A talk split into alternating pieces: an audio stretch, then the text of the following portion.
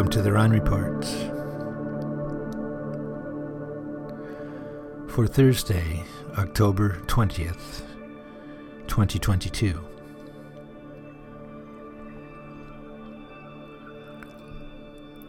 What happens when the sun dies?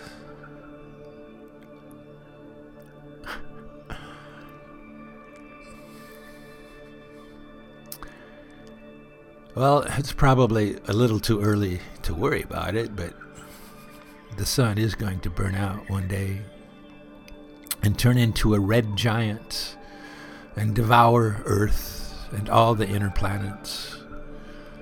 And that will be that. Toast. Dust to dust.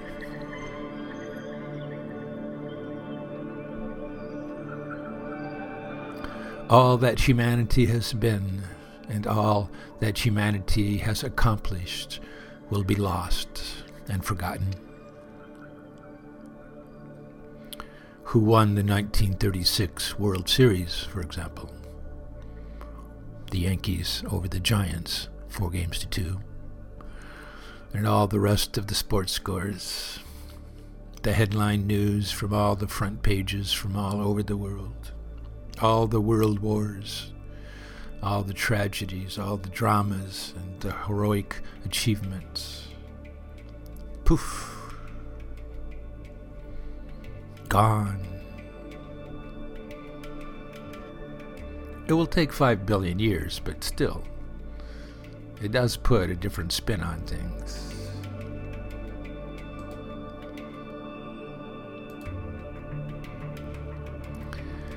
And of course, it depends on whether or not we're still around by then.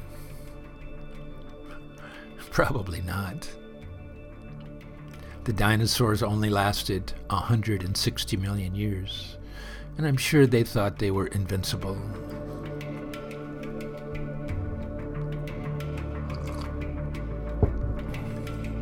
Or maybe we'll find another planet to live on, out there somewhere, circling around another star.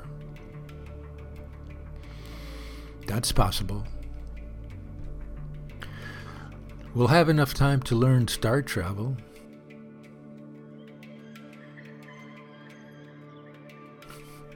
Sneak through a wormhole, hook up the hyperdrive, and travel at warp speed like Star Trek. Teleport ourselves around the galaxy and appear in identical but different bodies on some other planets. That would be weird. Five billion years is a long time. But regardless of that, the sun will burn out one day. Ready or not. Heck, the whole universe will disappear. It has to. Everything that gets created gets destroyed, right?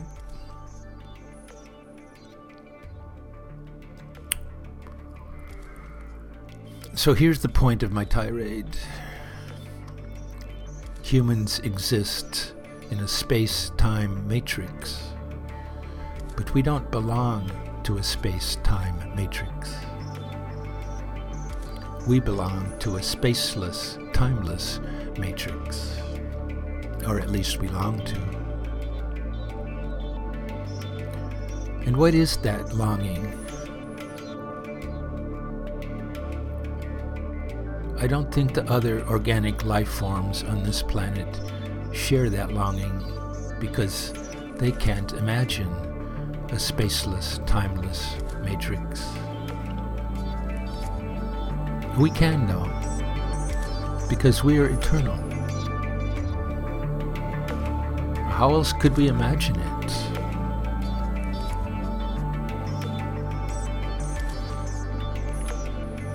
I'm a writer. I know about dreaming stuff up. It all has a source. It comes from somewhere before it gets filtered through an individual mind, gets modified and altered by other influences from other minds. If we can imagine God, then there must be something like God. is another way to put it.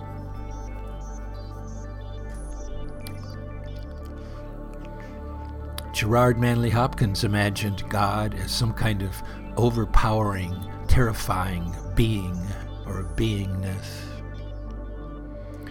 Rilke imagined God as a thrilling essence known only through his angels. But that was shocking enough. In any case, the infinite was contained, in some sense, within the finite human mind or the human heart. Poets tend to transcend even the mental world and enter the realm of pure feeling. Kind of like riding your bicycle until you're not riding your bicycle anymore, but moving through space and time like a spirit in a material world. Check that link. So something will survive, right? Not our mind, but our spirit. Maybe our sun, as it expands outward in its brilliant denouement, will be the prelude to another level of existence. Maybe we will become light beings and not need a planet to live on. We won't care about sports scores anymore, and poetry will be our nature and our entertainment.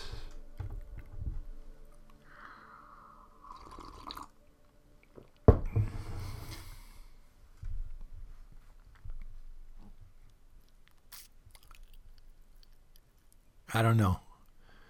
But when I saw the article linked above, I wanted to write about it. What happens when a star dies? It says. And it's an amazing question, a powerful idea, especially when it's our star.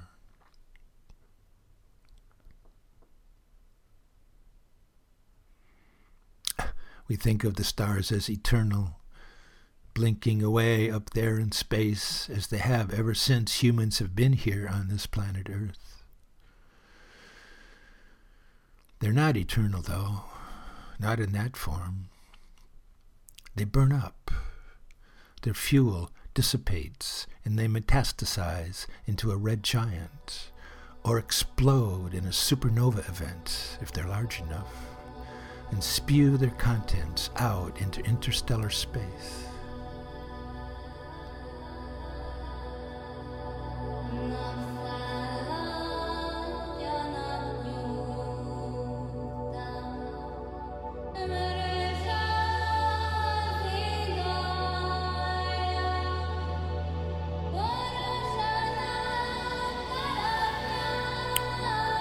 This is where all the heavy elements come from iron and nickel and copper and zinc and etc. etc. Stars are made of hydrogen and helium, the two simplest elements and ingredients of the primal universe.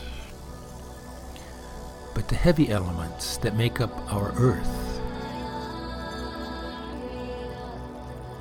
were created in an exploding star.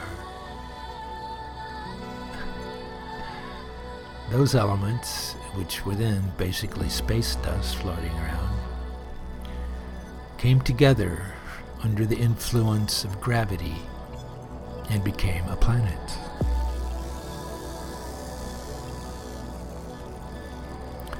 The lighter elements that make up the tissues of our body and all living things oxygen, nitrogen, carbon, calcium, phosphorus, and such. Formed in the nuclear furnace of a star before it supernovaed or turned into a red giant. Check out this link from NASA. Imagine the universe.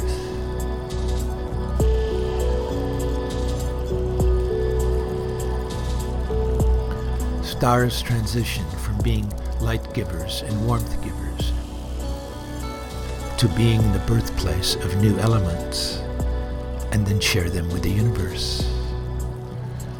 So it's not all bad. Our sun will seed the universe with the ingredients that someday may be part of a new planet and a new civilization with life forms and everything.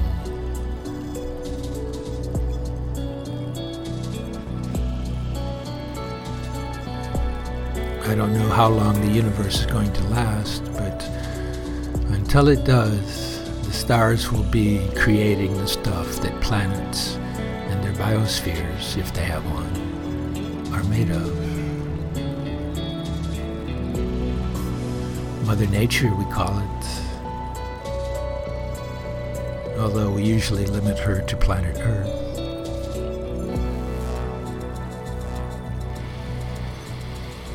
All these elements, from helium to plutonium, were fused and molded in the terrible crucible of a dying star.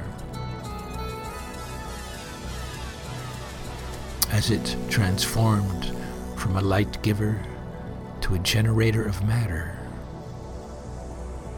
how could human beings disappear? If even the stars transform and mutate into planets and continents and biospheres. Why not us?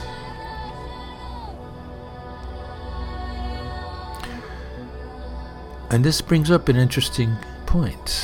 Obviously, I'm not done with this rant.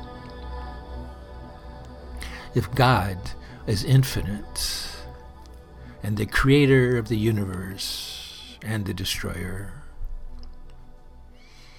then how can a puny human, in a body or not in a body, know him? The saints and sages all pretty much concur on this, by the way. It's by looking within. The source of all things can be known by looking within. I guess so. If you can ask the question, then you must have the answer. The tree bears the seed, and the seed holds the tree. What's there to worry about? All our petty issues will one day be scattered like leaves in the autumn breeze. Scattered and lost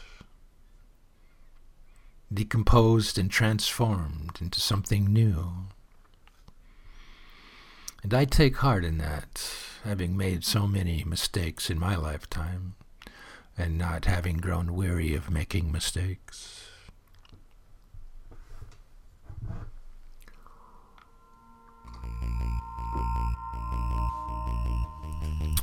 Maybe you can relate, maybe not.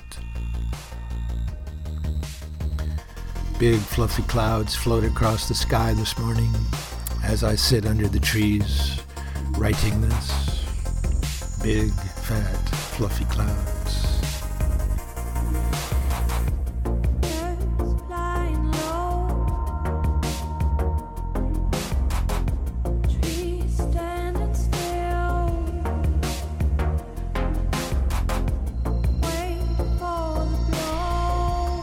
They seem so generous.